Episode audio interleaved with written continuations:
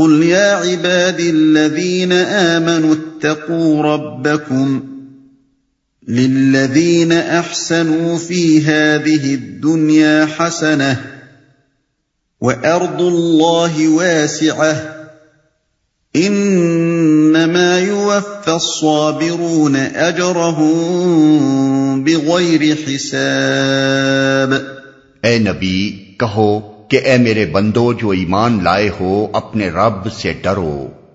جن لوگوں نے اس دنیا میں نیک رویہ اختیار کیا ہے، ان کے لیے بھلائی ہے۔ اور خدا کی زمین وسیع ہے، صبر کرنے والوں کو تو ان کا اجر بے حساب دیا جائے گا۔ اپنے رب سے ڈرو۔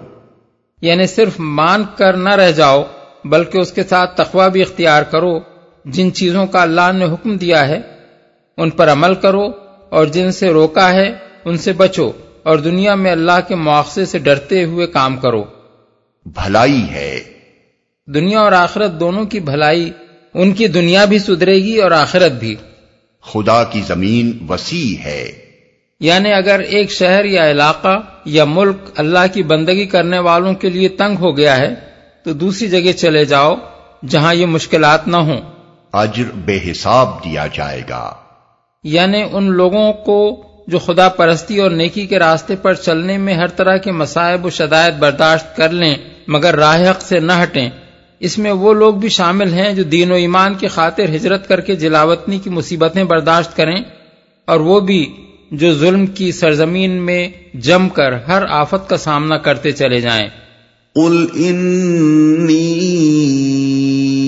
امرت ان اعبد اللہ مخلصا له الدین وامرت لان اکون اول المسلمین اے نبی، ان سے کہو، مجھے حکم دیا گیا ہے کہ دین کو اللہ کے لیے خالص کر کے اس کی بندگی کروں، اور مجھے حکم دیا گیا ہے کہ سب سے پہلے میں خود مسلم بنوں۔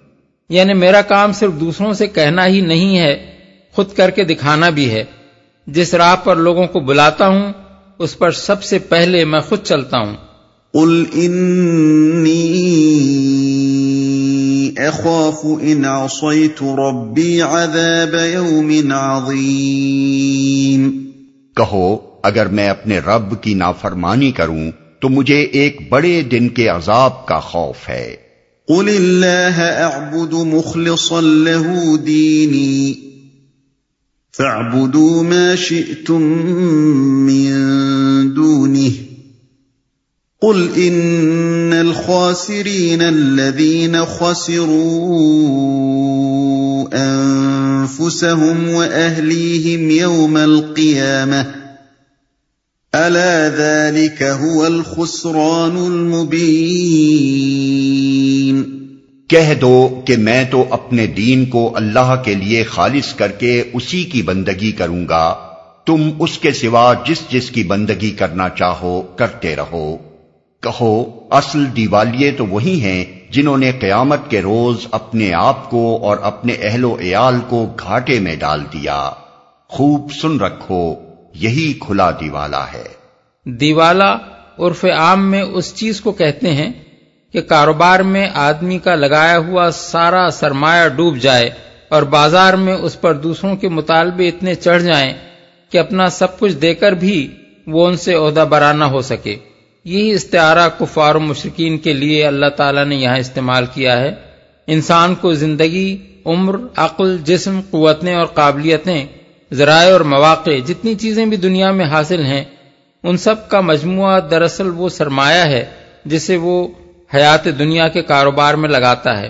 یہ سارا سرمایہ اگر کسی شخص نے اس مفروضے پر لگا دیا کہ کوئی خدا نہیں ہے یا بہت سے خدا ہیں جن کا میں بندہ ہوں اور کسی کو مجھے حساب نہیں دینا ہے یا محاسبے کے وقت کوئی دوسرا مجھے آ کر بچا لے گا، تو اس کے معنی یہ ہیں کہ اس نے گھاٹے کا سودا کیا اور اپنا سب کچھ ڈبو دیا۔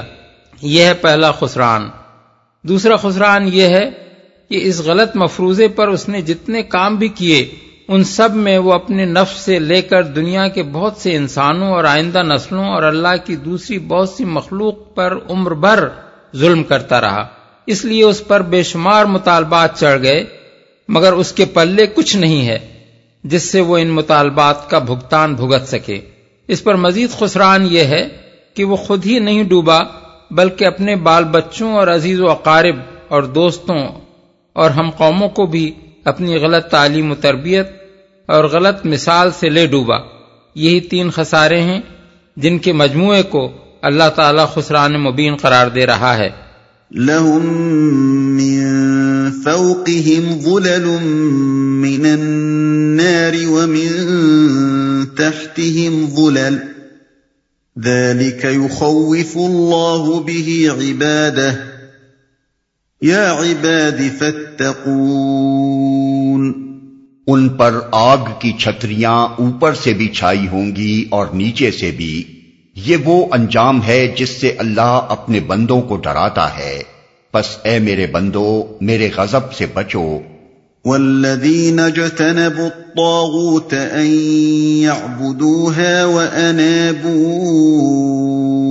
الى الله لهم البشرى فبشر عباد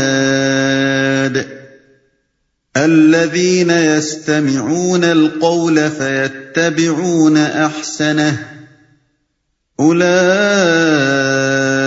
اولئك الذين هداهم الله واولئك هم اولو الالباب بخلاف اس کے جن لوگوں نے تاغوت کی بندگی سے اجتناب کیا اور اللہ کی طرف رجوع کر لیا، ان کے لیے خوشخبری ہے۔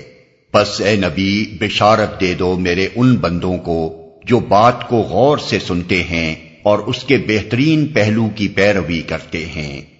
یہ وہ لوگ ہیں جن کو اللہ نے ہدایت بخشی ہے اور یہی دانش مند ہیں۔ تاغوت تاغوت تغیان سے ہے، جس کے معنی سرکشی کے ہیں۔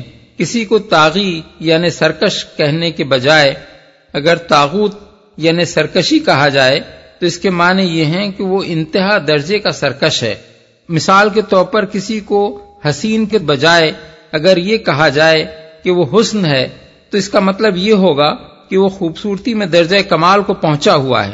معبودان غیر اللہ کو تاغوت اس لیے کہا گیا ہے کہ اللہ کے سوا دوسرے کی بندگی کرنا تو صرف سرکشی ہے، مگر جو دوسروں سے اپنی بندگی کرائے، وہ کمال درجے کا سرکش ہے۔ تاغوت کا لفظ یہاں تواغیت یعنی بہت سے تاغوتوں کے لیے استعمال کیا گیا ہے۔ اسی لیے یابدوہا فرمایا گیا ہے۔ اگر واحد مراد ہوتا تو یابدو ہو ہوتا۔ پیروی کرتے ہیں۔ اس آیت کے دو مطلب ہو سکتے ہیں۔ ایک یہ کہ وہ ہر آواز کے پیچھے نہیں لگ جاتے بلکہ ہر ایک کی بات سن کر اس پر غور کرتے ہیں اور جو حق بات ہوتی ہے اسے قبول کر لیتے ہیں۔ دوسرے یہ کہ وہ بات کو سن کر غلط معنی پہنانے کی کوشش نہیں کرتے بلکہ اس کے اچھے اور بہتر پہلو کو اختیار کرتے ہیں۔ افمن حق عليه كلمة العذاب افانت تنقذ من في النار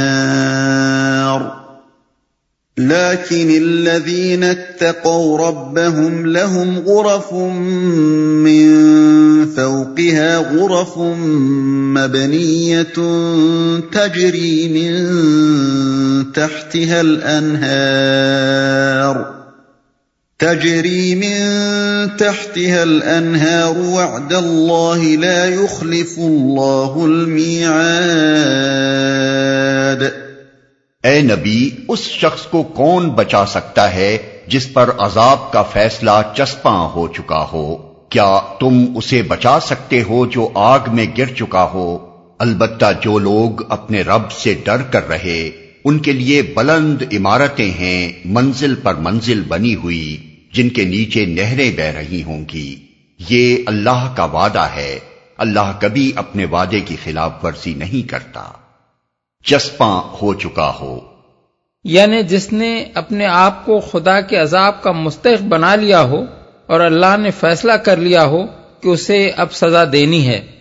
أَلَمْ تَرَ أَنَّ اللَّهَ أَنزَلَ مِنَ السَّمَاءِ مَاءً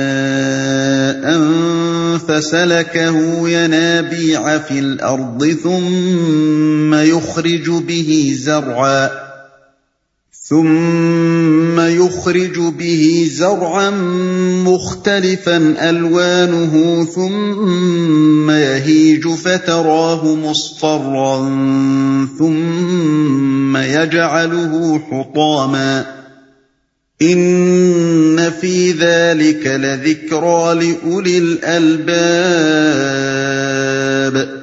کیا تم دیکھتے نہیں کہ اللہ نے آسمان سے پانی برسایا؟ پھر اس کو سوتوں اور چشموں اور دریاؤں کی شکل میں زمین کے اندر جاری کیا۔ پھر اس پانی کے ذریعے سے وہ طرح طرح کی کھیتیاں نکالتا ہے جن کی قسمیں مختلف ہیں۔ پھر وہ کھیتیاں پک کر سوکھ جاتی ہیں۔ پھر تم دیکھتے ہو کہ وہ زرد پڑ گئیں۔ پھر آخر کار اللہ ان کو بھس بنا دیتا ہے۔ در حقیقت اس میں ایک سبق ہے عقل رکھنے والوں کے لیے۔ دریاؤں اصل میں لفظ یا نابی استعمال ہوا ہے جس کا اطلاق ان تینوں چیزوں پر ہوتا ہے۔ عقل رکھنے والوں کے لیے۔ یعنی اس سے ایک صاحب عقل آدمی یہ سبق لیتا ہے کہ یہ دنیا کی زندگی اور اس کی زینتیں سب عارضی ہیں ہر بہار کا انجام خزاں ہے ہر شباب کا انجام ضعیفی اور موت ہے ہر عروج آخر کار زوال دیکھنے والا ہے۔ لہذا یہ دنیا وہ چیز نہیں ہے جس کے حسن پر فریفتہ ہو کر آدمی خدا اور آخرت کو بھول جائے اور یہاں کی چند روزہ بہار کے مزے لوٹنے کی خاطر وہ حرکتیں کرے جو اس کی عاقبت برباد کر دیں۔ پھر ایک صاحب عقل آدمی ان مناظر سے یہ سبق بھی لیتا ہے کہ اس دنیا کی بہار اور خزاں اللہ ہی کے اختیار میں ہے۔ اللہ جس کو چاہتا ہے پروان چڑھاتا ہے اور جسے چاہتا ہے خستہ و خراب کر دیتا ہے۔ نہ کسی کے بس میں یہ ہے کہ اللہ جسے پروان چڑھا رہا ہو، اس کو وہ پھلنے پھولنے سے روک دے۔ اور نہ کوئی یہ طاقت رکھتا ہے کہ جسے اللہ غارت کرنا چاہے، اسے وہ خاک میں ملنے سے بچا لے۔